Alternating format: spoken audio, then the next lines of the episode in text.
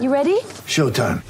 On May 3rd, summer starts with The Fall Guy. Let's do it later. Let's drink a spicy margarita. Make some bad decisions. Yes. Audiences are falling in love with the most entertaining film of the year. Fall guy. Fall Guy. Fall guy. That's what the poster said. See Ryan Gosling and Emily Blunt in the movie critics say exists to make you happy. Trying to make it out? Nope. Because I don't either. It's not what I'm into right now. What are you into? Talking. Yeah. The Fall Guy. Only in theaters May 3rd. Rated PG-13. Get ready for the greatest roast of all time the Roast of Tom Brady, a Netflix live event happening May 5th. Hosted by Kevin Hart, the seven time world champion gets his cleats held to the fire by famous friends and frenemies on an unforgettable night where everything is fair game. Tune in on May 5th at 5 p.m. Pacific time for the Roast of Tom Brady, live only on Netflix. Hello and welcome to another edition of the Ducks Confidential podcast. I'm James Crepea and he is Aaron Fentress, and we will be going over. Uh, boy, gee, I just don't, I just don't know what we'll be going over. Uh, no, we'll be going over Oregon's upset win, obviously at Ohio State. Eight. We're talking about Stony Brook, right?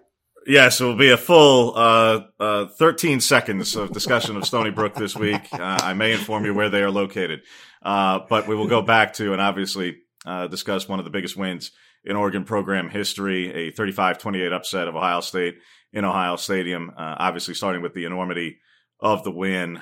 let's start with that, Aaron. Where do you think it ranks? where, where does you know to put into into perspective a bit? uh, just the sheer magnitude of this win, which is there's there's really, in my opinion, there's really no overstating it. It's enormous. Yeah. Well, first, I'm, I'm eating my crow. Did you bring your crow? We both had the Ducks losing. I mean, I, I was both wrong and correct uh, simultaneously. I fricasseed my crow. So, um, anyway, no, th- that was that was first of all that was a great football game. I mean, that was a fun football game to watch. I was very entertained. I'm sure you were there. I'm sure it was just amazing in, in that uh, a stadium as loud as it was, and to watch those Ohio State fans uh, sulk a little bit at the end there. But no, it, it there's no way around how huge of a win that was. I mean, for for a myriad of reasons. Um, however, I am of the mind that the win can either become bigger or diluted as the season goes along based on whatever happens with Oregon and whatever happens with Ohio State. But in that moment, on that stage, in that setting and being on the road against a program that rarely loses at home, an all-time great, you know, marquee blue blood program. It was absolutely one of the greatest wins in, in Ducks history, especially for the regular season, no doubt. Yeah, for a regular season win, it's about as good Right. as it gets. Um, and it, it's hard to top that in a regular season.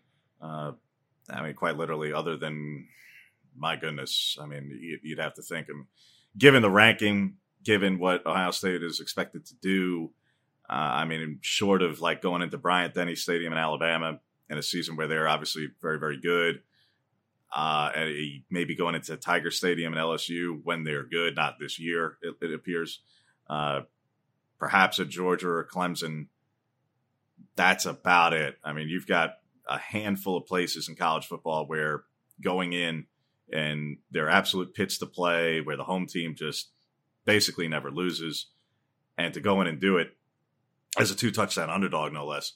Uh, yeah, to to manage to accomplish that and do it early. And, uh, yeah, you're right. I mean, look, ultimately, you can have an early season win that looks like it's pretty good, and then as as the season goes on, uh, it may tail off a bit. But you know that Ohio State ultimately. I mean, look at the games that it has. I think it's the next five games, I believe.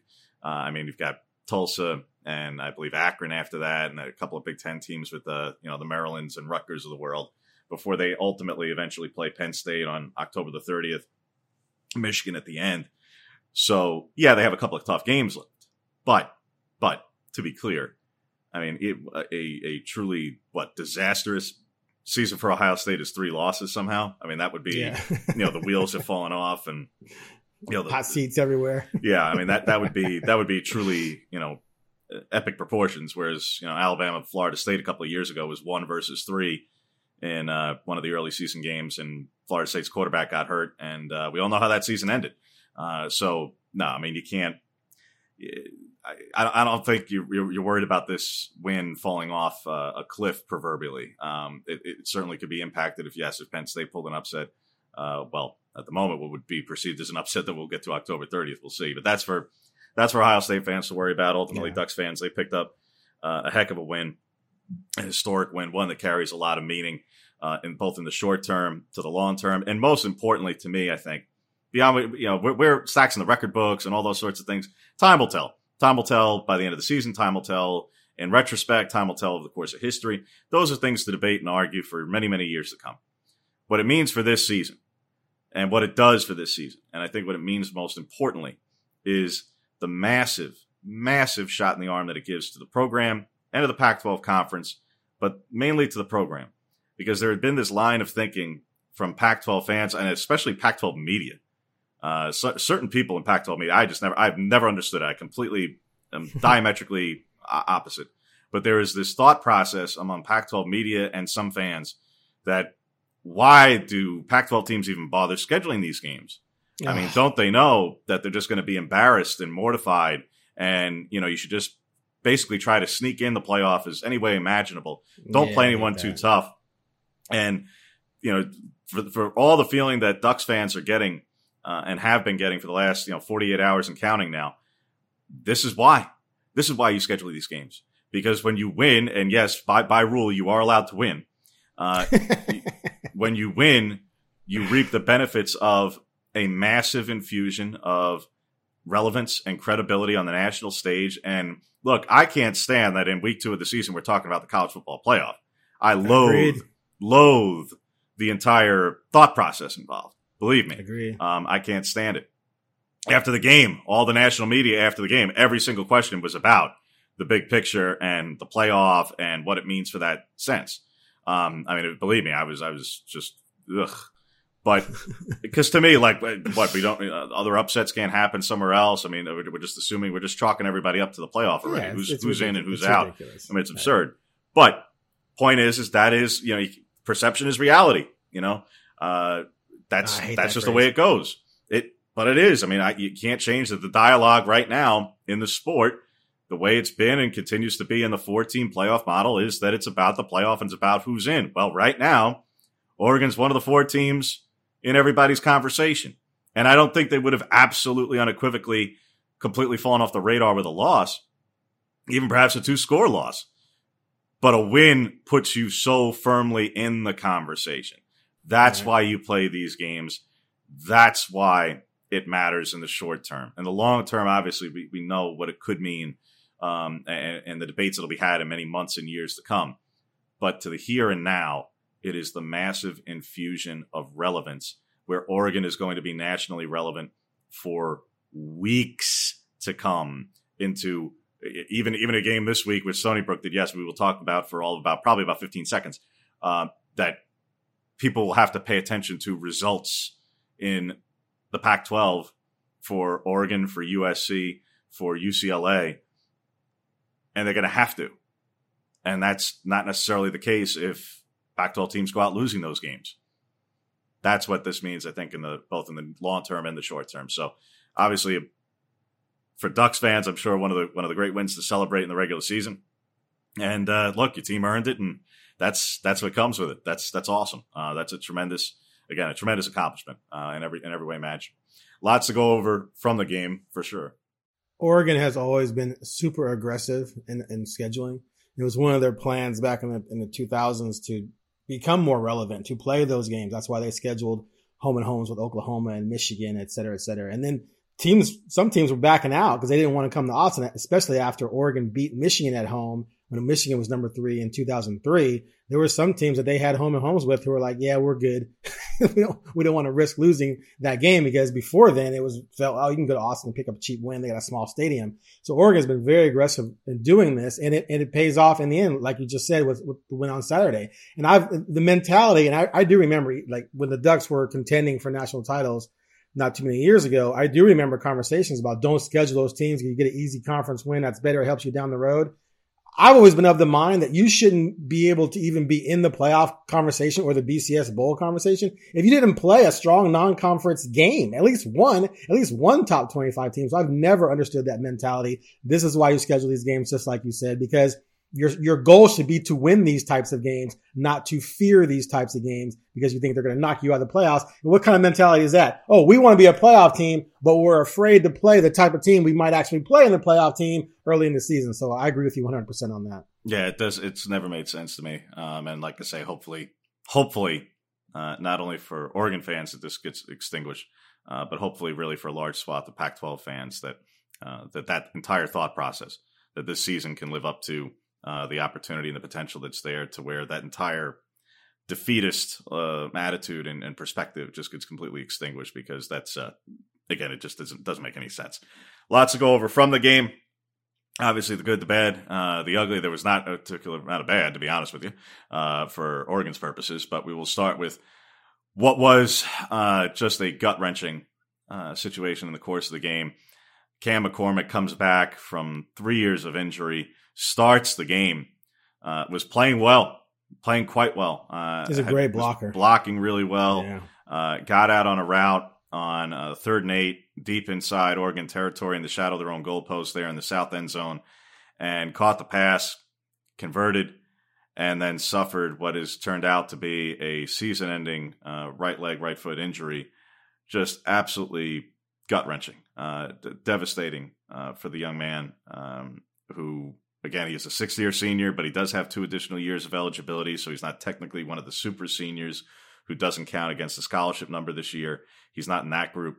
He does have more time, but after three years of injury and surgery and recovery from surgeries, to have yet another one, and all of his previous injuries had happened to the left leg, and now this happens to the right one I mean, it's, it's, it's hard to put into words. It just is. It's it's absolutely uh, it, it's brutal, and there's no there's it's it's hard to put into words and encapsulate just how you feel for somebody who has gone through as much as Cam McCormick has already, and now gets dealt yet another blow, but is intent on returning and intent on fighting it off and and giving it yet another go, and that's I think that just speaks volumes about who he is and what he's about. That that's the immediate outlook. Uh, where where I mean, I was hearing from fans yesterday uh, before the news and right as the news was coming down that it was uh, you know season ending that he should just give it up. and when if he boy if he took their advice anytime in the last three years, he wouldn't have been able to do what he did on Saturday. Those so people I, were never athletes. I they were never competitors. I mean, you got me, but uh, yeah, I mean, there were folks who just I, I don't know. Uh, but there's there's a whole lot of people I think who stayed at Holiday Inn Express last night and, and professed to be doctors because my goodness, um, just the sheer volume of folks who um, who purport to be Ducks fans who just are, are wishing the young man would retire. I mean, that just blows me away. Uh, like I say, I just don't get that at all. And I, I, fell for him. I saw him on the field after the game uh, on crutches and, and, with the walking boot. And I, at the time, I obviously I didn't know the severity, but severe enough to where he was where he was. And I said, "Hey, look, you you know you'll be back. Whatever it is, you know you'll be back."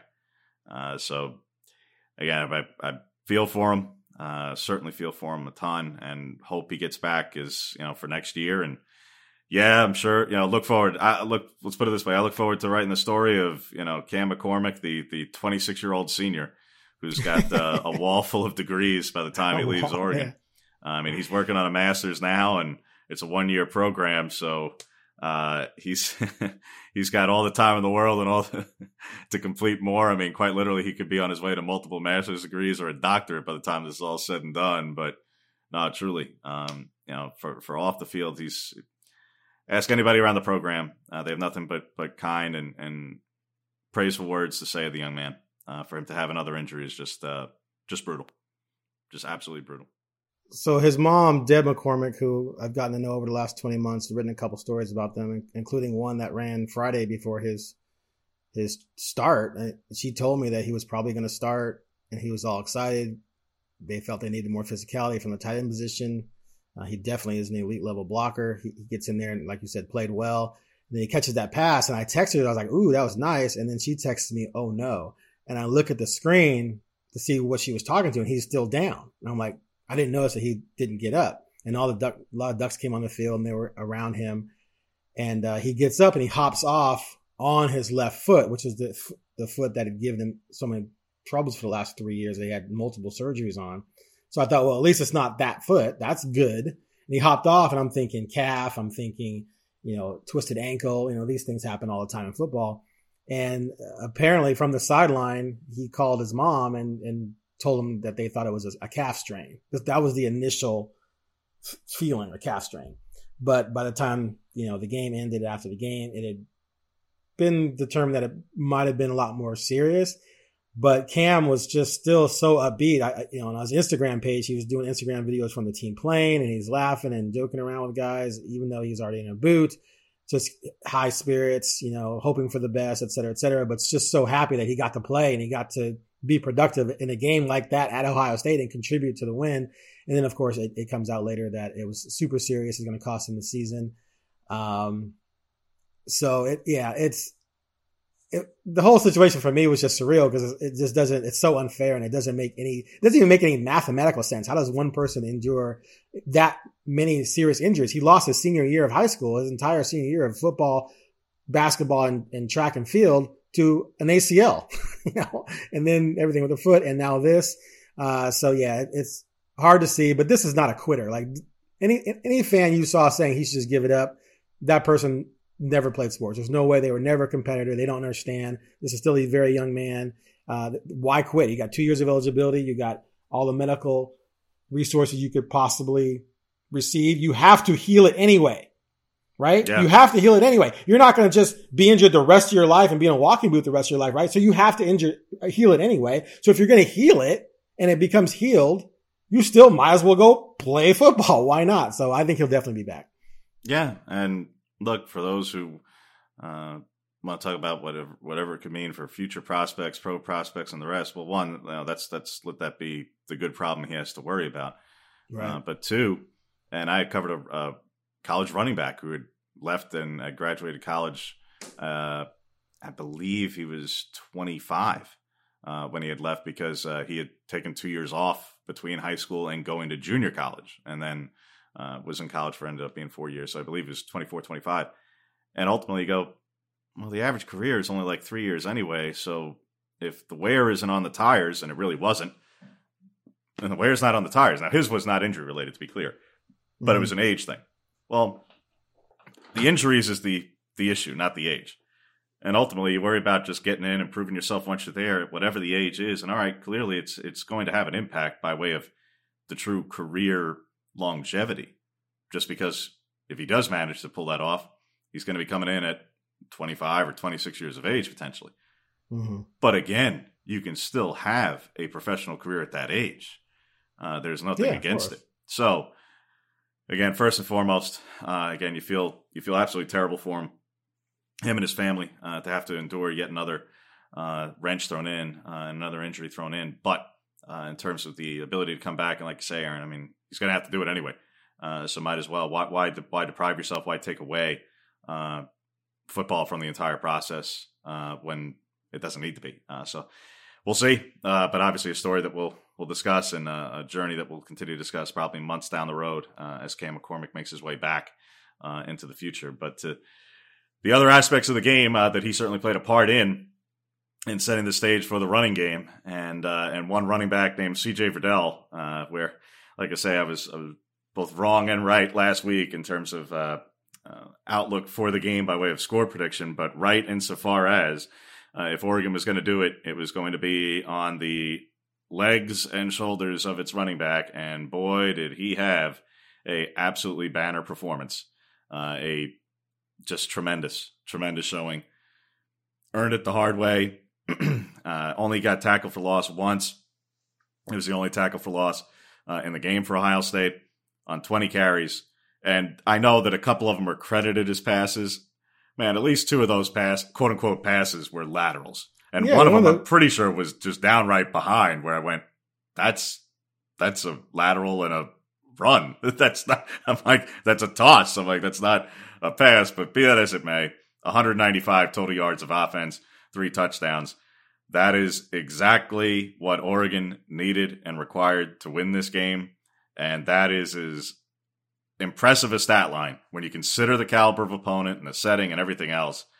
I know that it's not the most prolific game of CJ Verdell's career, but I would put that right up there with forget about Washington State and the 250 something he ran for back in 19. I mean, Washington State didn't have a defense. Uh, I mean, give me a break. But that would be right up there with to me the Utah game and the Pac-12 title game in 2019. I know that was more prolific, and yes, Utah had an elite run defense, and Ohio State's run defense has been downright awful to start this season. I would put that right up there though, and that that was a absolutely tremendous performance. No. So oh, okay, so you were down on CJ last week, and now you're going to just poo-poo everything about his accomplishment. You Yo, hated it going in, never- and you hated it going was- out. Aaron's still never- completely not on the CJ Verdell never- bandwagon. no, Aaron is not buying the were gonna do 14 to one to win the Heisman. Stop. Aaron is completely. Stop. I don't know Stop. what CJ ever did Stop. to him. I don't understand stop, it. stop. He, I knew he you were must not do like this. San Diego. I knew. I he hates the were gonna do Padres too. He is Oh, completely against it. Are you done? Okay. I knew I knew you were going to do this. One, I've never been against CJ Verdell. I wrote a 3,000 word feature on the kid two years ago leading up to Stanford. I'm very pro CJ Verdell. What I said was I didn't think not having CJ Verdell was the problem with the running game in the past because any good running back can run through big holes if there are holes available. My problem is with the offensive line. I think CJ Verdell is a very good running back, but I don't think CJ Verdell is a running back who's inventing and creating holes and, and doing things that like a Barry Sanders or someone like that who's just making things happen. In this game, for me, my thing was the offensive line. It always has been. And CJ Verdell was the beneficiary of some of the biggest holes in the history of mankind. Like all, th- all three of his touchdowns, he was never touched. He was never touched because of the scheme Oregon was using and the ridiculous defense Ohio State was playing. For example, Dye scored on touchdown to the left, just like Verdell scored two of his touchdowns.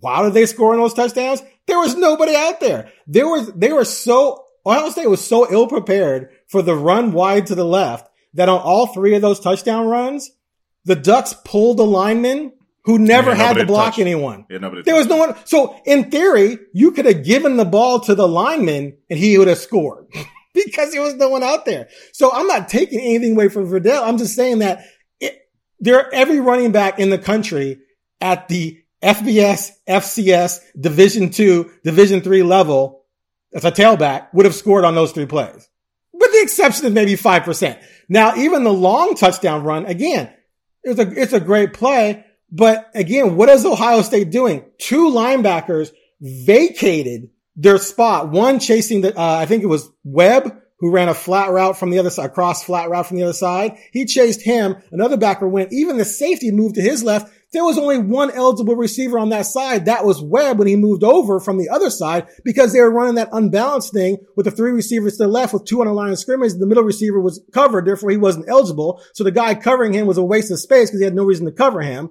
So the safety, two linebackers vacate. The line creates an eight foot wide hole and Verdell runs through it and goes for a touchdown. Again, he ran through it. He ran, outran the safety, but that's not a play where I'm like going, wow, CJ Verdell, you're an amazing running back. That's all I'm saying. It's not, I'm not trying to say he isn't good.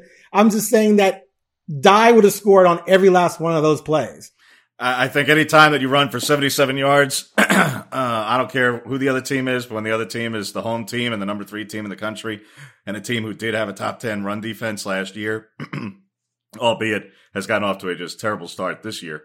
Uh, but I think what's impressive about that run, even though yes, the hole was enormous and it got cleared out there, And there was no second Yeah. level. he outran he outran everybody. He outran one person. He outran. There was only yeah. one person had a chance to chase him, and the guy was coming from the other side of the field. All right. The other he- safety- he shook the other off safety he shook off the cheated. tackle to the end zone. He shook, he shook off the tackle that was on him. Okay. And there, so so Ohio State's defensive backs are supposed to be slower than Oregon's running back. Again, it's the angle and the distance created by the fact they have three receivers wide We've left. never so seen a running back get chased down by a defensive back. Of, of course we have. I'm not saying Verdell didn't mean, I seem to finish remember the run, like but would uh, Dye, DK would Metcalf have- chased down a defensive you're- back last year in the NFL. You're purposely you're purposely ignoring my point. My point is that any running back with any decent speed is going to finish that run. I'm not saying Verdell isn't good. I'm just saying Verdell's not running a 4-4-0 at the combine and next year when he goes out. I guarantee you that. Again, he Didn't did that he his job, but the most important thing that happened in that game was not Verdell. The most important thing was the scheming they were used to befuddle Ohio- State. And why? Here's the other thing too. all four of these touchdowns we're talking about, the three to the left and the one up the middle, were all against man defense. And there was one play where Matavao cracks and the guy over him is in man. So he goes with him while he's going to crack because he's covering him. And then that defender runs into the middle linebacker. And then the, that's one of the reasons why the pulling lineman had no on the block. So again, Verdell scored on a touchdown. He ran to the end zone, but you could have stuck any running back in that spot in the Pac-12 and they also score. That's all I'm saying. So for me, it was the scheming, the genius scheming to make Ohio State look completely ill prepared. Like if I'm Ohio State's defensive coaches and I'm watching that game film later, I'm thoroughly, absolutely embarrassed about what I allowed to happen. How could you not adjust and change? Just stay in zone for crying out loud. Also, you got to give credit to the O line. They executed flawlessly. Those guys created ginormous holes the entire game that anyone could run through. So yes, Verdell had a good game, but for me, the scheme and the O line more important than the back. Well, to me, uh, you know, they're not mutually exclusive. Um, you know, it's the offensive coordinator's job to put his players uh, in the position to succeed, and ultimately, it's on the players to then uh, reap the benefits and execute on the back end and and do their jobs. And you're right, the offensive line did do a terrific job. Uh, they did, and they are you know they are to be commended collectively as a whole, and, and obviously more than just any one guy, more than just even five guys because they played seven, uh, so, you know, for significant reps in the game. And for that matter, there was fine blocking by tight ends, by uh, uh, by running backs, by wide receivers, you name it. Uh, so yeah, it was yeah, a collective effort in that regard in the ground game. But even if you take away the 77 yard run uh, by Verdell, he's they still averaged Oregon still averaged over five yards per carry against Ohio State, and that was where yeah, yeah they had the three uh, runs to the left there uh, and again, we're calling the one for, for Verdell that it was technically they called it they called it a pass, it's, right? It's, it's quick pass. It was it was yeah. it was a run. I mean, it was it was a run. Be it as it may, um, that but at the same time, it was short fields. He, they they went the distance, whatever the distance was, 14 yards, I believe, was pretty much all of them, or 14, 16, somewhere in that general ballpark. But that's as far as they could go. You know, they they got the number that they got but it wasn't like the run. Well, they got stopped. You know, just uh, yeah, they got stopped in the end zone is where they got stopped. They, they, they you couldn't have turned the run into a thirty yard run. It, it was capped off. So the point is, is they average five per carry, even right. without the seventy seven, and that's right. an enormous number unto itself. So, and the, some of the areas that they had longer runs, they weren't have been able to have any longer than they did have. So again, I, I thought it was uh, a collective effort to be sure but I'm never going to be one to uh, take anything away from somebody who runs for 161 and uh, close to 200 in total yards and the three touchdowns and the rest. Uh, again, I think CJ Verdell very much got to earn uh, finally what has been long overdue and evaded him by way of uh, respect on the national stage. and it's it's to me it's just borderline unfathomable that he's been as uh, overlooked nationally speaking as he has been but I think that is changing uh, in a hurry. And as long as he stays healthy, which we know has been a problem uh, with myriad minor injuries, and obviously the thumb injury last year, but as long as he's able to stay healthy, I think he has all the opportunity in the world to be not only the top running back in the Pac 12 this season, uh, but to be among the top running backs in the country this season. And certainly one of the most prolific.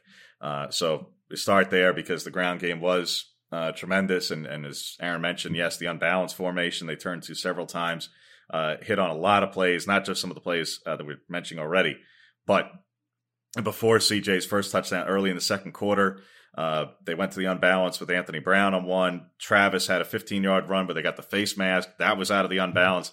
And then the final conversion to DJ Johnson came out of the unbalance. And that was huge, not only because it's a conversion, it takes more time, but in the uh, the first couple of instances that they ran the unbalanced set, the outside receivers were blocking downfield, and they were run plays, so no problem. But on the last one, because it ended up being a pass to DJ Johnson, Kris Hutson, who was covered up and thus ineligible, he stayed exactly three yards downfield for blocking purposes. And that is, and you talk about a young receiver who's only in his eighth, ninth college football game. in a road environment on a monumentally enormous play in a setting where it is deafeningly loud, you couldn't hear yourself speak. And he comes through and executes every aspect of it perfectly.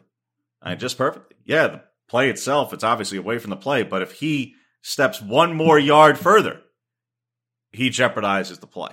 He did exactly what he needed to do. So they ran that unbalanced set multiple times throughout the course of the game to unbelievable efficiency uh, and effectiveness. And to Aaron's point, if you're Ohio State's coaching staff, uh, you're mortified by that. You're mortified by getting hit to the boundary over and over and over and over again. You're mortified by uh, Alex Forsyth coming out after the game and saying, and, and not in a bad way, you didn't mean it that way. But if you're Ohio State, you take it as a bad way.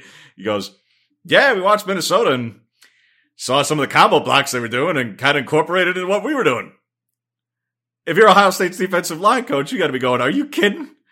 Like, I mean, if you're, if you're Ryan Day, you got to be looking over at Larry Johnson going, I'm sorry, we did nothing all week to adjust to that or in game to adjust to that. I mean, basically, you got beat off the ball a week ago, and Ohio State fans hear, yeah, Oregon say, yeah, we pretty much did a lot of the same stuff. That is not reassuring at all if you're Ohio State. And that's where, uh, when Ryan Day talks about structural changes to the defensive staff, you understand why, because that is bad. What, how, how do you see a team use the unbalanced situation numerous times and not come to the conclusion that you don't have to cover that guy? Like you right. can literally just, now they could shift, now they could shift, but mm-hmm. even if you shifted in some capacity, you, you, still, you're wasting, like, it's just, a, it boggles my mind that they, that no one said, even at halftime, that no one said, okay, when they come out in this imbalance, we're going to shift to this and, and just ignore that guy and you have another defender in the box to defend the run. I've agreed with that before, Aaron, and in, in, in, in, any level of football, but especially college football. But there's there's so many things involved. One is you mentioned there could be a shift. Two, uh, and look, to be fair, Can you shift you know, back. What to be to be fair in terms of context here, uh, Oregon hit Cal, and now Oregon defensive coordinator Tim DeRuyter on this a couple of times last season. So it's not like it's it's a, a one off thing. They did this plenty of times last year too and it was mainly for some of the stuff where Dye came out on wheel routes um, mm-hmm. on, mm-hmm. on the covered up receiver. So it is a tough in terms of pre snap. What is the cornerback and Ohio State's cornerback? Some of them were very young because even though Sevyn Banks was listed as available, he didn't play. Um, so that was gamesmanship in and of itself. But there were young players, and I know they're all in college, they're all young, but there were particularly young players where you're going, what is your pre-snap thing? They're worried about the matchup and what their leverage is and etc.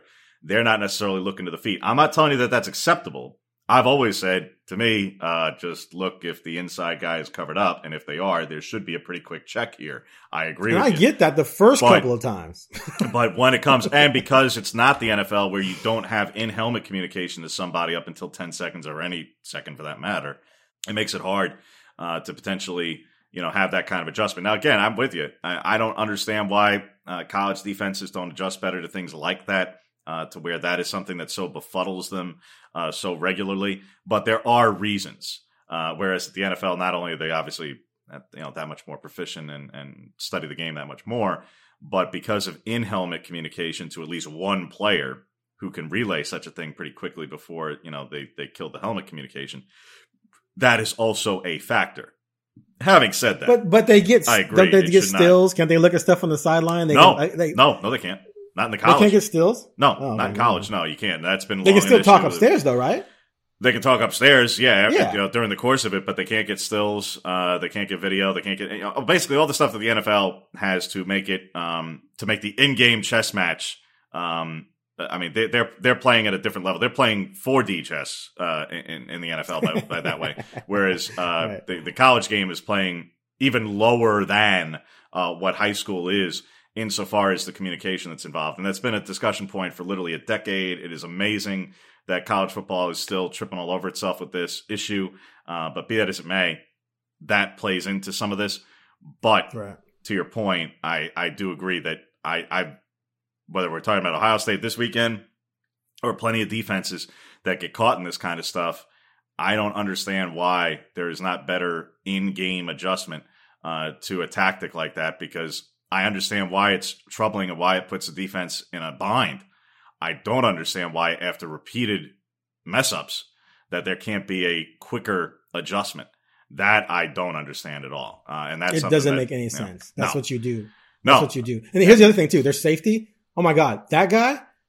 No offense to him, but he's he's responsible. I think for three of the four touchdown runs because he com- took, completely took himself out of any type of reasonable position to make an have an angle and make a play on the on the short runs as well as the long runs. It was it was crazy what he was doing, and he was in man free each time, so he had no responsibility to do anything but scan and watch and react. So that was crazy. And then that set up what was beauty the beauty the beauty of all this was the last touchdown again. Same look, same work. We, you know, di- they use the receivers a little differently and they motioned Johnson across this time, but they still had a receiver over there who could have cracked. And then they play faked and throw a touchdown to Matavao, right? And, and on that play, the safety comes up, comes forward on the play fake as if he has run support and lets the tight end run right by him. Like it was just one of the more clueless defenses I've ever seen. And you wouldn't expect that from an Ohio State. And one Just where, wouldn't. and I, I showed the clip of the video. I tweeted the clip of the video of that play in particular, where that was one where, I mean, theoretically, they could have handed the ball off to CJ, and He could have uh, scored he, anyway. He gains yards. He gains Yeah. yards. Whether or not he Right. would have scored the touchdown is a really a moot point. But he definitely gains Right. yards on the play. He only would have had one linebacker to beat, and he had a whole lot of room to wiggle around him. So Right. ultimately, uh, there were ample options uh, for Oregon to hit Ohio State, and it did many, many, many, many times.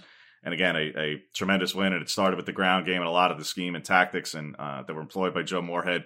And ultimately, like I said, yeah, they outplayed, they outcoached, they outschemed, they out everything Ohio State from an offensive standpoint against Ohio State's defense. And if you had asked uh, anybody going into the game uh, if that were basically if one side of that particular exchange and matchup was to be outcoached, out schemed, outperformed, uh, I think a lot of people would have picked the other way. Uh, and particularly from the Ohio State side of things, uh, I think a lot of people would have picked the other way. I know of another of a a. I'm not going to throw people under the bus because it was it was kind of conjectured. They didn't say it to me directly, but bottom line, there was somebody of prominence at the game on Saturday who, heading into the game, felt that uh, Oregon was not going to be able to hang with Ohio State in the trenches. And uh, needless to say, they were uh, very wrong uh, by the end of the game. You're listening to Ducks Confidential. We'll be back after a quick break.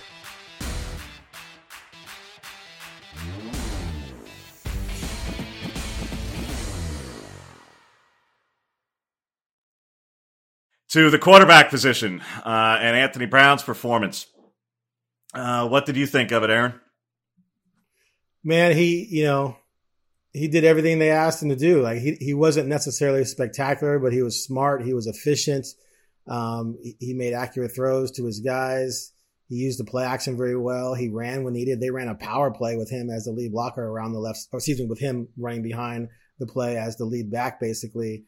Uh, that was a very nice, des- nicely designed play by them. Another uh, instance of attacking the left side.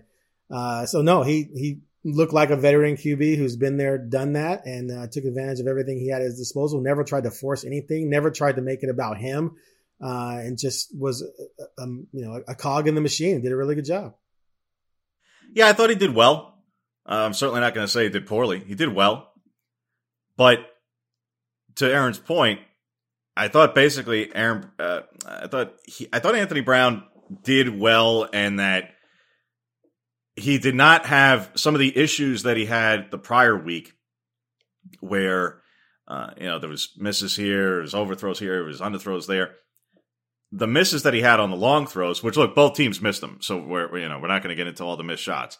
Both Right. teams missed what could have been touchdowns on long throws. Both sides, multiple on, on both occasions. But they were overthrows where, all right, if you're going to miss it, you're going to miss it over the top and let that Right. be an incompletion. So from that standpoint, I don't even mind that you know those incompletions at all. There were a couple of drops that were had. There were a couple, a couple. Uh, Johnny had one, and he ended up having a catch, and, and one of them was because he had, he had a drop, unfortunately. Uh, but okay, it happens. But I think that the efficiency that he did show, while his completion percentage is not going to wow you, it's not. I mean, it's 17 to 35. It's not a you know blow away number. But I thought he made the right plays at the right times, uh, used his legs uh, appropriately throughout the course of the game. Outside of maybe one pass, where I think one got tipped up at one point, perhaps, or he tried to force it in too tight a window. There was one crossing routes. There was a crossing routes one I was just like, where was that supposed to go? Uh, so there was out of 35 attempts, I think there might have been legitimately two where you would have been like, mm, all right, not great. But other than that, and neither one of them were really that close. The one that got tipped around or whatever, that was, like I say, that might, might have been a little bit in jeopardy. But truly, some of the other completions just go like, the risk reward was way in your favor, so okay. Uh, and otherwise, was really efficient, picked up a lot of first downs, again, in the air and on the ground. And it worked and kept it working with the running game. Uh, and they complemented each other perfectly. So, Yeah. and I don't think, uh, to your point that we, you know, I think we discussed before, like, do you, do you have to have an elite running back to go in there and win at Ohio State? Well, I didn't think Anthony Brown played like an elite running back on Saturday. Quarterback. Uh, oh, quarterback. there we go.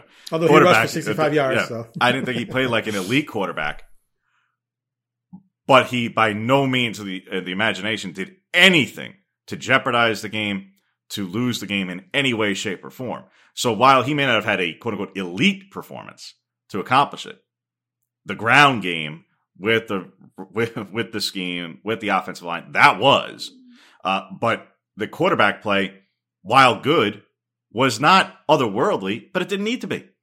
I thought it was fine. Basically, I thought he did the game plan. I thought he was did basically what was asked of him, and but uh, if you want to get into completion percentage, like I say, all right, all right, well, a couple of drops here or there, whatever. So what? Three or four more completions was going to be the thing that that really sways your your perception of the game or of how he played. No, I thought he played well. I say well, good, maybe even you know borderline great, depending on how you want to you know chuck it all up. Because he did take some shots and lowered the shoulder and you know made some conversions there where he had those plays. I mean, he had some really nice plays, but was his performance uh, on the top end, you know, the, the plays that he did make, was his performance the reason why Oregon won the game? No. But at the same time, it didn't need to be. That's okay. Right. That's okay. And there may be a game that comes along the way over the course of the season where he's asked to do that much more. And he does make those kinds of plays. But on Saturday, he didn't, and he didn't have to. On the plays that he had to make, he made them. And that's all you can ask. And yeah, like I say, so that's why I say I thought he played well, but it wasn't otherworldly, but it didn't need to be. And that's not a criticism of him. It just, just was. And I didn't think three more completions was, like I say, going to change. I, I don't think my perception of like, well, 17 to 35 is approximately 50. I don't think if it was 20 to 35, I'd be going, boy, yeah, what a, a great, like, no, like it is what it is. It's a couple of pass completions one way or another is not ultimately going to change the, the entire outlook of the game. I thought he played pretty well. Agreed. Uh, now let's move on to the other team's quarterback and their offense against Mhm. Oregon's defense and discuss whether or not we believe this is a red flag or just one of those things. 612 yards of offense for Ohio State, but only 28 points, passed for 484. Redshirt freshman QB, right? Stroud? Yep. Uh, or is he? Yeah. Um, so, you know, Ben but don't break. There's former Oregon defensive back Anthony Newman in a, in a text thread got all pissed off at me when I brought up the yards saying how, you know, every true defensive player knows it's about the points, not about the yards and 100% correct. It doesn't matter how many yards you give up. You don't give up a ton of points. 28 is not a ton. They had some good fourth down stops here and there, et cetera, et cetera, including one in the red zone or maybe two, at least one. What did you think of the defense overall? The points is what matters. Yes, the fourth down stops obviously deflates and takes away a lot of those yards. The 62 at the end of the first half were irrelevant, so that you lop off immediately. I mean that that that was totally useless. It made no no difference. Having said that, uh, I'm not one to overlook 612. I'm not one to overlook uh, 484. Uh, I mean, it just just you, you you can't. I mean, if you do that, you're you're, you're creating your own peril. Um, so you can contextualize how it got to that point, but there are some issues there. Uh, now, having said that, you know there are two sides of the coin. The ground game by Ohio State was effective. They ran for over four yards a carry, Right. but for whatever reason, and I do mean this legitimately, for whatever reason, Ohio State abandoned it. And you could say, well, when you have Olave and Wilson and Smith-Njigba to do what they were doing, and they throw for 484, what are you going to knock? No, no. Right. They were, if you're going to try and wear on a defense, yeah, they got the production in the air, but then at certain points, I, I didn't think they incorporated the ground game in not nearly enough. Not nearly enough. And when they did, and they were hitting Oregon, it was in tempo. It was in 12 personnel. I think it was the third quarter where 12 personnel came out and they hammered them on the one drive. And then they shot themselves in the foot with the false start, which allowed Oregon to make the sub. And then that totally took and deflated the entire momentum that Ohio State had. So Oregon has some things to adjust here. It has obviously the tempo where the, you know, at least the one touchdown, I think it was two, uh, where, I mean, they're downright looking at their wristbands and, and just runs right past them. I mean, that Mario said, you know, that, that that's just not going to happen. So I think you're going to see an adjustment there in a big, big way. Um, things are going to be cut down from a communication standpoint, made a lot more simple in that regard. Having wow. said that, because that's that was a back to back week thing. Yeah. The tempo thing was back to back weeks. You know, they got hit for tempo by Fresno State. They got hit for tempo by Ohio State. That's something they have to fix. So whether that is tempo led to the yards, which it did ultimately, uh, and even points, that is something that does need to be adjusted. Whether you're worried about 12 personnel and, and getting a sub in there and certain other things, you're not worried about that this week. You're probably not worried about that the following week. And from a tempo standpoint, you're probably not worried about it against Stanford. 12 personnel, you are. But there are issues to be corrected. Now, I will say, missed tackles was not one of them. I didn't think they missed a whole heck of a lot as a team, and certain players in particular made about as sure tackles as it got. Bennett Williams, Noah deep. Sewell. Really? No, and they the only pass over the top at all was the 41 yarder, which did eventually set up a touchdown. But even that was not truly that over the top. It was a deep throw. Don't get me wrong. But no, they didn't get beat deep. Well, there were a couple, like you and I, you said earlier about Brown missing. Stroud didn't miss a couple, I think two that might have been touchdown. So there was someone getting beat deep, but they At didn't least. catch the ball. Right. So, you know. So anyway. Yeah, but if the throw's not there, the throw's not there. But you're, you're right. right. Yes, I mean there, there, were a couple. There was one where along the sideline, on the uh, left sideline, which was the Oregon sideline, when Ohio State was driving to the south, uh, where Manning was in coverage and he popped back up and uh, he was very celebratory. And I'm just looking at it going, yeah, but it was because of the throw. But be that as it may, um, and then there was one when Ohio State you hate that the other direction.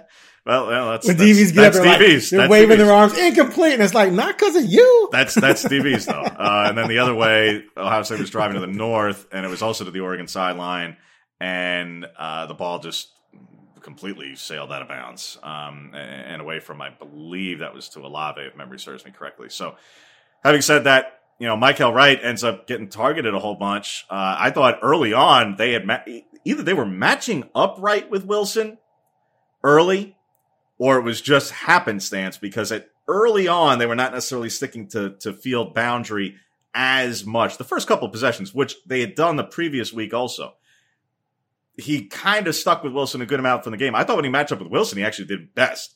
Uh, when he was matched up with Olave, I think Ohio State went to Olave a lot there, and with mixed results. I mean, there were times where Olave had some fine catches, uh, and most of the time Wright was right there with him, and there were times where Wright won the battles. I mean, that was just that was for those two players. That's a game tape that they'll both cite for for NFL future purposes. Olave will say, "Oh, who's a great corner you up against?" They're going to go, "Well, you're going to want to look at that tape." And even though you give up, like I say, probably 100 plus yards in coverage, Mykael Wright's going to go and say, oh, you want to see good game tape? Uh, how about the Ohio State game when you know matched up with Olave and Wilson all day, and how they how they fare, you know, kind of thing. And grand scheme of things, like I say, I thought they both did well. Yes, obviously, again, Ohio State had the prolific numbers. We talked about that, but when the ground game was, for whatever reason, not as big a factor. I mean, you got to remember, this is an Ohio State program that is used to reeling off 200 yards rushing each game like it's a birthright. Like, it, I mean, it's go back and look in their box scores. I mean, anything below 200 is like five alarm fire. So for them to be held to what they were held when they were averaging four yards a carry, I don't care what they put in the air. That's the part where I say I just don't understand what Ohio State's tactic was um, in terms of yeah, they had 300 yard receiver, but my goodness, their lead back Williams was 5.5 and then uh, Henderson was 4.5. So those two were actually averaging more than five. and they didn't even touch five. Master Teague, and I, I don't think Ohio State fans are necessarily uh, uh, too upset about that. But he is a bruising, bulky back, and like I say, if you're going to turn to the ground game at all, and they had 31 carries, but my goodness, I mean, let let, let the big guy get in there and, and knock around some people, um, even for just a handful, just so that again you try to wear on an Oregon defense that, particularly in the front seven, as well as they played, they were susceptible because they were getting hit with injuries throughout the course of the game. They entered obviously hurt, but if you want to try and put a bigger dent in them, if you're Ohio State, you had you had the opportunity, and you let them off the hook in that regard in terms of the front seven. Yeah, again, credit to him for putting up a whole bunch in the air, but you didn't hit over the top. It wasn't necessarily for touchdowns. And in the ground game, I just didn't understand what Ohio State was doing, like I say, in terms of just how much they didn't do, how much they were willing to continue to put it in the air. And Stroud played well. Again, he 484 is the second most in a game in program history. And it's only his second start. But as I said to somebody after the game, somebody said to me after the game, they go, Here you have a game and a quarterback throws for 484 yards. I'm not even sure he played well. And that's yeah, I mean that's that's just a part of it. So that's where you get into the the yards, points, um, and how the defense overall performed. But there are things to, to the point for Oregon's purposes. Oh boy, are there things uh, from a tempo standpoint in particular, and twelve personnel in particular, that they have got to clean up. They have got to clean up this week. So let's segue into what this means. And you mentioned playoff discussion, et cetera, et cetera. So I've always been of the mind since the playoff format came about. Finally, I've been begging for it since I was like six years old. But that if the Pac-12 goes 12, 12 and one, if, if the Pac-12 champion, excuse me, goes 12 and one, they're going to get in. So far, it's only happened twice where two teams that got in, they were both 12 and one. So for me, what this does for Oregon is, well, obviously they run the table, they're going to get in. If they were to lose one but still win the conference, I think they can still get in. This sort of gives them a get out of jail free card if they lose that one game. But my question for you is, can they run the table in the Pac-12? Can they avoid, avoid more than one loss? And for me, I still say, I don't know because of some of the red flags. One, the defense. And then two, offensively, yes, they ran all over Ohio State, but we just talked about how the Buckeyes were doing some crazy things on defense that Oregon took advantage of. And it reminds me a little bit of the Utah game in the, in the Pac-12 title game where Utah, the number one rushing defense in the country, Oregon found something in the middle where they thought they could exploit it right up the gut. And I, I think I think I talked to Hanson after the game and and uh, maybe Lemieux, and they both were saying, yeah, we just kept running it over and over and over again, and they rushed for however many yards it was. I think Verdell had 250 or so. But the game before that against Oregon State, the run game was weak, and the game after that against Wisconsin, the run game was weak, and then all of last year, pretty much the run game was weak. So was this the run game turning things around or was this a matchup situation that they took advantage of and Ohio State never adjusted? Or is this run game going to be elite? If it's not elite and the defense is suspect, how the hell did they possibly run the table in the Pac-12? Well, uh, to boy, there's there's a lot there. Um, There was a lot there. Sorry, my bad. to ultimately to the truly big picture, can can they run the table and be a uh, potentially a playoff team? Absolutely. I mean, you know, again, they are, they are the favorite to to win the league, uh, and right now, quite literally, right now on their schedule in the North Division. Let's keep it to the North Division for a moment. Who in the North Division are they supposed to be afraid of? Stanford, maybe? Afraid of? Not afraid. Afraid's a strong word, but Yeah. leery. Leary because it's a road game, and and yes, Stanford plays the way it does, and it's bleed the clock, and again the twelve personnel aspect for sure. But when Ohio State was doing twelve, they were also using it in tempo. so, uh, but be that as it may, uh, no one in the North should be a problem. Should be a problem. The biggest game right now on Oregon's schedule is the trip to UCLA. Yeah. That's it. So Whom they might have to play twice. they might, yeah, depending on how the South But, breaks. but it's Uh, early though. That's the thing. Like something's crazy is going to happen. I mean, did you see Stanford beating USC? Uh, not the way they did, that's for sure. Yeah, that, that's what I'm saying. Like, there's always something that rises up and bites you. Is I mean, Oregon's only gone undefeated once. And that was 2010, and even then they almost lost at Cal. They won 15-13. Two years ago, after they thumped USC, it looked like the Ducks were going to finish things off, and then they go and lo- lose at Arizona State. So when I look at Stanford, Arizona State, and UCLA, based on the red flags and based on the idea that I still don't buy the running game is dominant yet, I want to see them do it routinely week in and week out. I could, I don't believe they're going to win all three of those games, but they don't have to. As long as they win the Pac-12 championship game, then I think they're in the playoffs. Um, I, I, I credit the ground game more than that uh, now, and and have less concerns about it. Probably going into the future, there will probably there there may be one or two. I think UCLA is one of them um, where where they may have to. Uh, they obviously have a legitimate matchup there. Utah could be one. Certainly, they're always pretty sound against the run game. Uh, but I, am not. I'm not necessarily chalking up losses, and I don't go back by way of history in, in that sense. In that, you know what, it hasn't been done until it gets done. Like that. That part of it to me is like. I, I, don't worry about like what does that mean. You know, what is what does the past mean to now in regards, especially in college sport. Like I mean, if you take that standpoint, then the Cubs should never won the World Series again, or the Red Sox should never won the World Series again, or you know, I mean, Clemson should never have been a national championship contender. Like, I mean, until it gets done, it you know, I, I get it, but I, I, get the the frame of mind, but at the same time, I, I, it has no bearing on now. Uh, is what I'm getting at. So ultimately, I, there there's plenty of issues and plenty of areas where they either need to correct or they need to further enhance, like Terrence's point, the ground game. We're going real well, but it's not leading the country, so there's always room for improvement. You know, it's in the top 25. it's awfully good. It's off to a nice start. But point is, yeah, there's plenty of rooms to enhance and improve. Whether that be because they're doing well and they need to make it better, or because things aren't so good and they need to make it better. One way or another. This team is not a finished product. But no team is in week two right now, believe it or not, yeah, if you ask Nick Saban if his team is a finished team. Boy, if you haven't been following what's been going down in Tuscaloosa the last week or so in terms of how he's perceived some things, he's uh, just been regaling uh, his program in terms of uh, uh mentally uh, how players have been approaching things uh, since beating up on Miami. So nobody's a finished product out there. Not Oregon, not Alabama, not Georgia, not clearly Texas A&M. Uh, so it's early. It's early. So are there areas to improve and, what, and look to improve? Yes, on both on both sides of the ball, and on special teams, which actually has done quite well to start the season. Uh, all things considered for Oregon. So can they reach the playoff? Yes. Can they reach the playoff? Obviously undefeated. That's a given.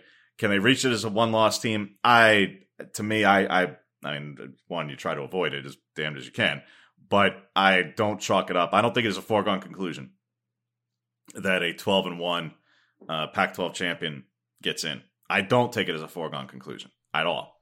Yeah, it's, not a foregone conclusion. I'm just saying the only two times there's been a 12 1 team, they both got in. And with the strength of that win that they just had, I just would be shocked if they didn't get in. But you never know what's going to happen.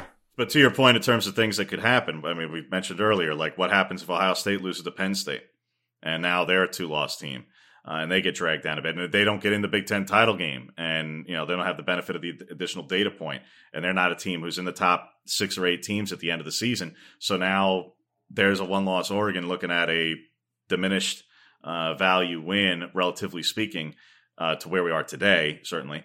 And then what? You know, well, you know, Alabama and Georgia are going to be there at the end. Hypothetically, for argument's sake, say that they uh, win out, play each other, only one has a loss are you going to knock out the loser uh, automatically uh, from the top four? They, are going to, you know, they'll be one and two at that point. I mean, if they're both undefeated and playing the SEC title game. Are, but let me ask you this: Who drop? in the Big Ten? Who in the Big Ten though is going to win the championship and be better than a twelve and one Oregon team with win Ohio over Ohio State? That team would have had to beaten Ohio State more than likely. Be, it could be Penn State. It could right. be so Penn they, State. So if they well they go undefeated. I mean, if you have four undefeated teams, then yeah, Oregon's not gonna gonna make it. But if if Penn State has a win over Ohio State, that win would be diluted as well. Could, but here's a hype. Like Penn State plays Auburn this weekend. Now I think they're gonna win. But what if Auburn beats Penn State somehow? They shoot up. Penn State comes down a little, but as the season goes on, Auburn keeps winning, loses to Alabama, maybe lose another one. I think Auburn's going to lose multiple times, but we're playing out hypotheticals here. Yeah. Here's a one loss Penn State, beats Ohio State, runs the table in the Big Ten, wins the Big Ten title game. their loss is to Auburn, who is a one or two loss team who doesn't win the West Division, who's in the top six or seven nationally. Ohio State lost twice. Oregon lost once, but when you start getting into caliber of losses, here you have the top two teams in the SEC. The loser only loses in the title game. Uh, the third team in the SEC in this hypothetical, maybe even fourth, depending on what happens with Florida and Georgia, um, and and Florida and Alabama for this week for for another one. Uh, but an Auburn team is pretty high up there, an Ohio State team that'll be high up there, but how high up there? And if the loss for Oregon's purposes for conference play outside of UCLA, there is no loss that Oregon can incur in conference play that is going to be as good as the losses that these other top teams would be in, who would be in this hypothetical conversation come late November, early December. The caliber of that loss is going to be lower. They can't lose to anyone in the Pac 12 other than UCLA and say that was a good loss. They can't. There's no one there's no one in this league right now who's at that caliber. Maybe Arizona State can get to that point, but they're not on the schedule. So, and maybe USC could resurrect some things right now, and I'm, I don't believe they will, but they're not on the schedule. So there's no one I forgot, on. I forgot Oregon's- ASU wasn't on schedule. Yeah, so there's no one on Oregon's Oregon schedule. State's schedule and they played. You know, my bad. And as Colorado, uh, as formidable as they appeared to be at the moment, Oregon can't lose to Colorado and, ex- and and expect to you know stay in the conversation. So point is, is only that UCLA game is a game where they might be able to get a mulligan. And then if it means redeeming yourself in and UCLA runs the table, but then you beat them in the Pac-12 title game. So there's all kinds of scenarios, and I'm sure we'll look forward to discussing all of these hypotheticals for the next 15 weeks. Oh, God, can, we- can we Um, make a, a can we make a vow right now to not discuss? Well, we- we- yeah, but, after well- Washington. Right, well, no, well, after UCLA. when the After uh, UCLA. yeah when the opponent this week is Stony Brook, we can delve into the the rabbit hole that is. We have the luxury, but be that as it may, um, there are scenarios you can concoct whereby a undefeated Oklahoma is, or whoever you know, yeah, probably undefeated Oklahoma is that team along with the two others from the SEC, and now you get to the Penn State. Now you get to potentially even in Ohio State, you know, or Wisconsin, or whoever the case is, not Wisconsin, but whoever else from the West Division. There are ways by which you can concoct difficult scenarios for the Ducks with a loss, if that loss particularly is not a very good loss. So long way down the road, and like I say, for at least the next couple of weeks. eh, Oregon fans don't need to worry about the team losing right now for the next couple of weeks, so that's that's a little bit off the radar. Hey, Oregon fans know crazy things happen in Arizona, man. Arizona's like They're not going to Arizona. taboo state. They're not going to Huh? Arizona. Oh, that's home. Never mind. Then. That's home. Never mind then. Yeah. Take that. So- I, my my Arizona schedule knowledge is not up on par today. Okay, let's move on to the to the names people want to talk about other than Cam McCormick in terms of injuries. Kayvon Thibodeaux and Justin Flowe. Uh, Flowe, it sounds like based on Mario's comments yesterday that it's pretty serious. Uh, multiple weeks, maybe this season. He, he seemed a little coy. Maybe you have more information on that than I do. And then Kayvon is gonna be back. Not gonna play this week, I wouldn't imagine. Uh, what's your read and assessment on those uh, two situations? Well, we'll see today and tomorrow uh, in terms of Cave T, and uh, if we see him trotting off the, the practice field and the like. Again, there's certainly no, there is no reason for him to play this week. There, there just isn't, and there really isn't. Uh, He so needs his reps. Just kidding. there. I mean, he can pad his stat. I mean, there, there's not. There's this game is of The no Stony value. Brook left tackle is like, thank God. There is Go th- this game is of no value to Kayvon Thibodeaux on an individual level. The- It, it is not. The risk reward of this game for him is one thousand percent against him. Now you could say that. Well, is that any different for any other of Oregon's players? Can we live in the real world for a moment, please? you know, we live. You know, they're, they're playing a game. People have to be out there. People have to play. And I'm not telling you that this is 100% of the, the wavelength. Look, if he can play and he wants to play, he'll play. If he's cleared to play and he wants to play, he'll play. He doesn't have to. The Ducks don't need him to. And if the ankle is absolutely not 100% pristine, he probably shouldn't. Because this is not the game in any way, shape, or form to push yourself to get back on the field. It just plain isn't. So that's on KT. On Flowe, yeah, obviously it sounds like a serious situation. Um, whenever Mario gets a little bit vague in terms of the ones that he at least concedes are longer term in nature, uh, that's usually not a good sign. Uh, so whether we're talking about with Justin Flowe or Drew Mathis, um, they're down. They're down multiple inside linebackers. We haven't even mentioned Jackson LeDuc, but that goes back to the preseason. So they're down multiple inside backers. And that's where Jeff Bassa gets moved over. Uh, so, look, it's going to be thin at that position. It is. And it could be thin at that position the rest of the way. Having said that, can they still win a whole bunch of games? Can they still beat pretty much everybody on their schedule with what they've got? Yeah. This is still a really talented team. Right. This is still a really talented team and a deep team. And as I talked to Mario about it after the game, wrote about it a little bit yesterday, this is not the roster in any way, shape, or form that he inherited as head coach in December of 17, really 2018. Not even close. You know, the depth of this roster and the volume of this roster. Remember, back in 2018, they had like 63 to 68 players, scholarship players. So was that was that your first season? Yeah. Okay. So that team was real thin. So when we start getting into depth issues, I mean, remember back in 18, Isaac Slade went down with the shoulder injury early. Uh, Jackson went down late. Uh, Lana went down. They had injuries at linebacker that year, and they were getting down in a hurry that time. And look at who was in and who was out and who had to play and ultimately where those guys ended up panning out to and what have you. All right, yeah, they're down multiple guys and important guys. I'm not overlooking the injuries that they have. But this team is built very differently than it has been compared to 18, compared to 19, compared, yes, even to last year. They do have a unfortunately growing list of injuries, though. Some of more serious nature, as it appears, Justin Flowe. Uh, obviously, already with Drew Mathis, Cam McCormick, with others that happened in the preseason, to Patrick Herbert, to uh, Jonathan Dennis, to I mean, yes, they they have several, several. But is this still a team that has all the ability in the world to continue to achieve and succeed with what's in front of them? Yes. Yes, they do. But I don't think for a, a player who has the chance to return this week in KT, insofar as we'll see, um, A, I, I don't think we, he needs to push it. Right, Aaron's right. I mean, I, if I had to bet on it, I'd say he probably doesn't. But I don't think that's because of a medical side of things. Uh, you know, he could be cleared. He still not may not necessarily play this week because, well, it's Stony Brook. that's why. Uh, I agree. To, uh, to the big picture for the Pac-12, USC firing Clay Helton and uh, former Oregon cornerbacks coach Donte Williams becomes the interim head coach the rest of the way. And uh, everyone in America has put out a list of potential candidates.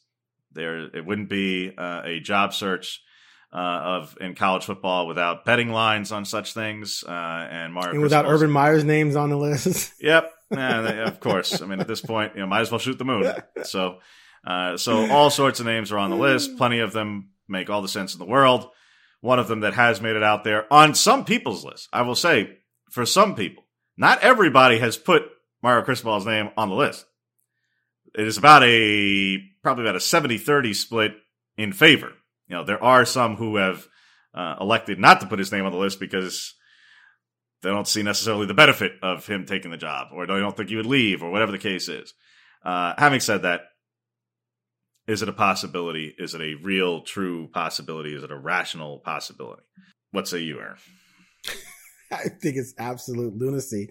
It's basically someone gets fired, there's a job opening, it's a big job like USC, and so you just start pulling names out of your backside throw them out there. And I think this is one of them. The assumption being that SC is a stronger, greater, bigger power, which traditionally it is. I mean, when was the last time a, a team not named USC from the Pac-12 won a national title?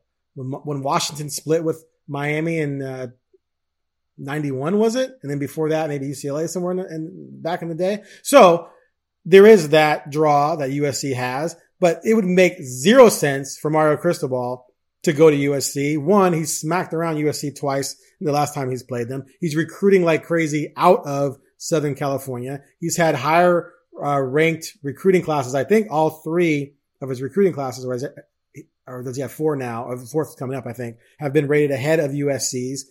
Uh, so I just see no benefit in going down there. Also, it would just look really, really bad. Not that it always matters to coaches, but he's been spending three years, four years telling SoCal kids to come to Eugene and now he's going to tell the kids from Eugene in, Eugene now that he got from SoCal. Oh, but I wanted you to come to Oregon and said how Oregon is better than SC, but I'm going to leave Oregon to go to SC. And now I'm going to try and tell USC kids down or Southern California kids down there to stay home at USC. Don't go to Oregon. You don't want to be there, even though I, it's just the hypocrisy. It's just crazy to me. Although we know college football, no one cares about that. I do. I think it would look horrible and I don't think it would be a good move for him at all. I think the only program in the nation you have to really be f- fearful for him leaving to would be Miami. I think there's somewhere else in there, but well, um, Bama, Bama, in the, the truly in the truly long run, in the truly long run. Um, but in the in the here and now, in the here and now of what's actually going to be available this offseason, it obviously already is with USC. Uh, look, I, I I nothing shocks me anymore in college football. So, I, mean, I, I, was not by any means surprised that Mario's name came up on a lot of these lists. Uh, he's coming off of obviously what is his signature win of his coaching career.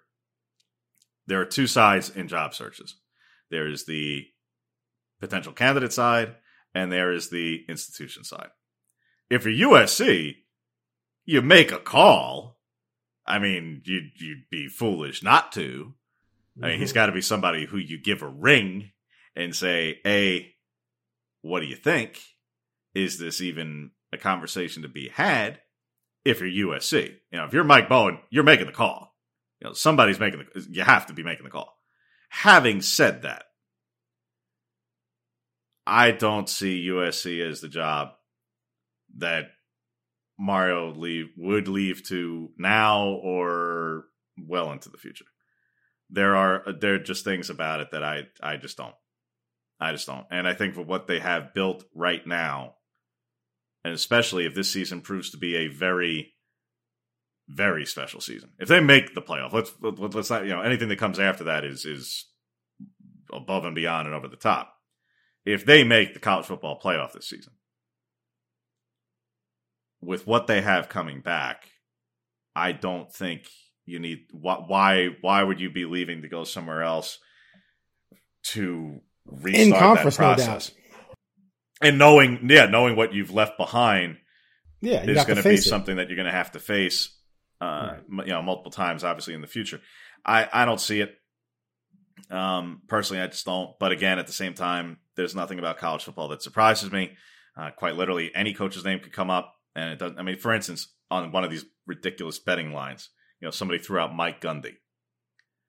Does anyone think in their right mind that Mike Gundy fits Southern California? I mean, forget about whether he would take the job. He should be absolutely head over heels with the fact that his name is even mentioned on something as ridiculous as a betting line for this. So that's where you just go like, come on, you know. So some of these are, a little bit much, um, but again, for in terms of potential candidate lists, you have to put his name on it. If USC, you have to make a call. But I would personally not believe that this is the job in any stretch of the imagination.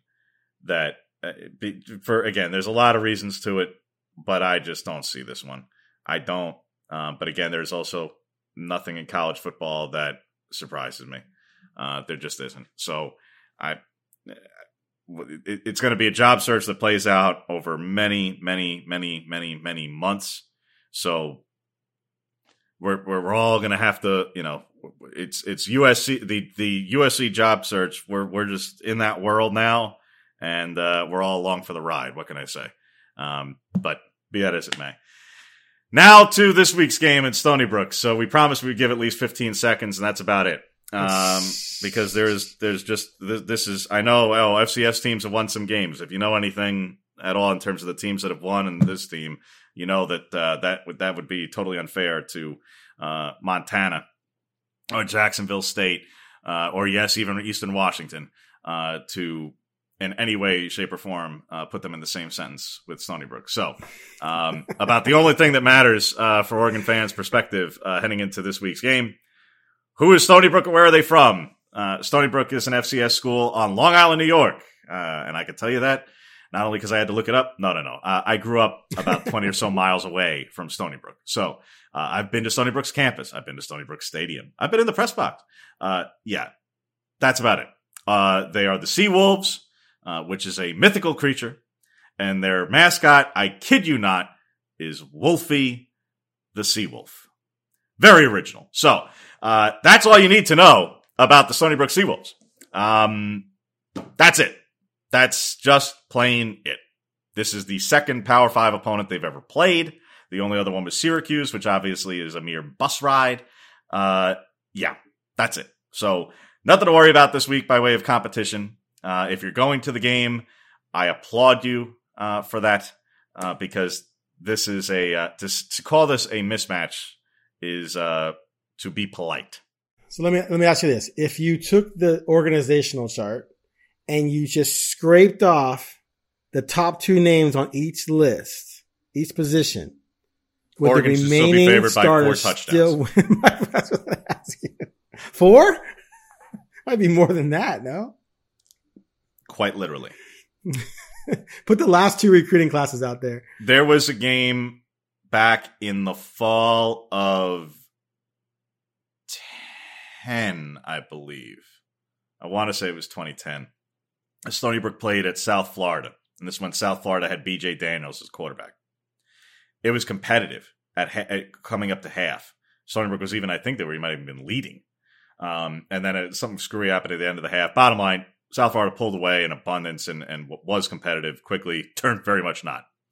Stony Brook came back from that game and they had lost their top two corners and I think it was something in the realm of four or five starting defenders for the season due to injury because FCS teams don't have 85 players, they have 65 players, and because the other team is a lot bigger, stronger, faster than they are. Uh, I'm not going to pretend to project and predict what may happen in that regard because that's just absurd.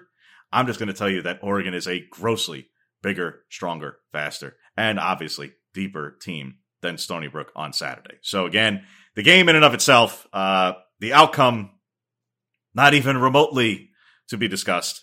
Uh, not even I, I when they post the line by the end of the week, these they used to never even post these lines. Then they got to doing it like the day before for these FCS games. It is whatever Oregon wants it to be. That's just the facts. So, yeah.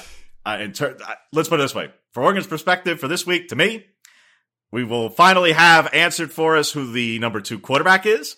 Yeah. Uh, now we may see the number two and the number three quarterback. One of the questions that I'll have for Mario tomorrow, actually, because uh, it was not the most pressing to get to him yesterday, was he will Robbie Ashford will Robbie Ashford change his jersey number? because right now he would not be eligible to play in the game by rule. So will he change his jersey number so that Oregon can have all four quarterbacks play in the game? That is to me one of the storylines of the week heading into this game to give you any sense of things. Uh, that is just the reality. Now, again, I don't, I don't like FCS games in the first place.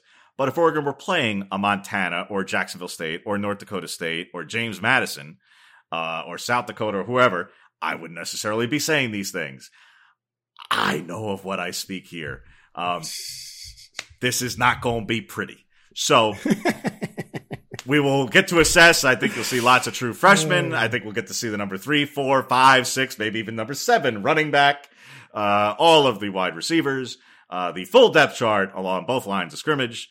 And, uh, what can I say? Lots of friends and family, I'm sure, will be very, very happy uh, a Saturday evening for a 4:30 kickoff.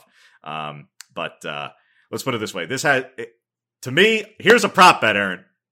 And, and I know you're not coming to the game on Saturday, and I can't knock you for no. it. Um, but will there be, and I am not kidding, will there be a running clock at any point in the fourth quarter? Mm, can you do that? If Stony Brook agrees, if they, and let's put it this way, they'll probably ask if it got that out of hand. Will there be a running clock? I'm gonna say no because I think Mario would go f- to the four deep. the fourth stringers, put them out there, get them some work, and they won't completely pummel Stony Brook. So, the, so Stony Brook can get some work against the fourth teamers, maybe. If it gets, if Oregon tops 60, That's embarrassing. You can't do that. if they ask, Well, no, if they asked, yeah, but I, if they ask, you ain't saying no. That's for sure. Um, if Oregon tops 60, I don't think they're going to ask. That's embarrassing. But if they top 60, and that by is halftime. a distinct possibility at some point in the third quarter, okay, then I, I I think that's a threshold. If it's 49, no. If it's 56, eh. But if Oregon tops 60, I think, you know, it's over in terms of, I think the running, I, I think if you, you, you, they, they have a schedule that matters. They have a season that matters. This is a paycheck. I understand what's being done here. I get the big picture. Sure. But, and a fine opportunity in a building that they'll, you know, they'll never get to play in a setting as, as good, no matter how many people are there, etc. But I think there is a, there is no less than a 30% chance of a running clock. Let's put it that way. I, I think it could get that out of hand. I really do. Because sleeping. just- you're not. They you're went sleeping one and on three Brook. in the spring. You're in a coma on Stony Brook. they went one and three in the spring. If they were a, a roster littered with, you know, ACC uh, or even, you know, like CUSA transfers or something, that'd be one thing. This is not that kind of team. It's not. It's just not. So, you know, I, I, I from a the only thing to me that they compare to Oregon in is that they are both members of the AAU. So I'm sure their university presidents will uh, chat it up in that regard. Having said that, uh, on the football field is not one of those areas. So I'm sure we will get to see the full Oregon depth chart, uh, top to bottom, left to right, uh, upside down, and in any language you wish. Uh, but no, I don't think this is going to be a terribly competitive game eh, for more than mere minutes. Uh, so um, we will get to, like I say, we'll get to examine the backup quarterback, maybe even the number three quarterback, and maybe even the number four quarterback by the time this is over. Uh, and yes, I would say that to me, the those are those and, and other depth chart issues are about the uh, the only true main talking points. So we will still, in terms of next week, uh, I don't think we'll be looking back at le- the, this Saturday's game a whole lot. It will be very much setting up for uh, Arizona uh, and the start of Pac-12 play. So appreciate you folks for listening as always to this latest edition of Ducks Confidential podcast. Make sure to, to subscribe wherever you get your podcasts. Uh, give us a five star review, a like, et etc. So that way it's easier for folks to find. Uh, and uh, yeah, again, appreciate you for listening each and every week as always. We'll see you next week uh, for, like I say, what will hopefully be a very, very, very brief synopsis of. It won't be very confidential. No, of what will be a uh, jam packed box score, I'm sure, uh, full of participants. And then we can shift all attention to Pac 12 play and the start of Pac 12 play for the Ducks against the Wildcats the week thereafter. So, again, for me, James Crepea, and he's Aaron Fentress. We'll see you next week.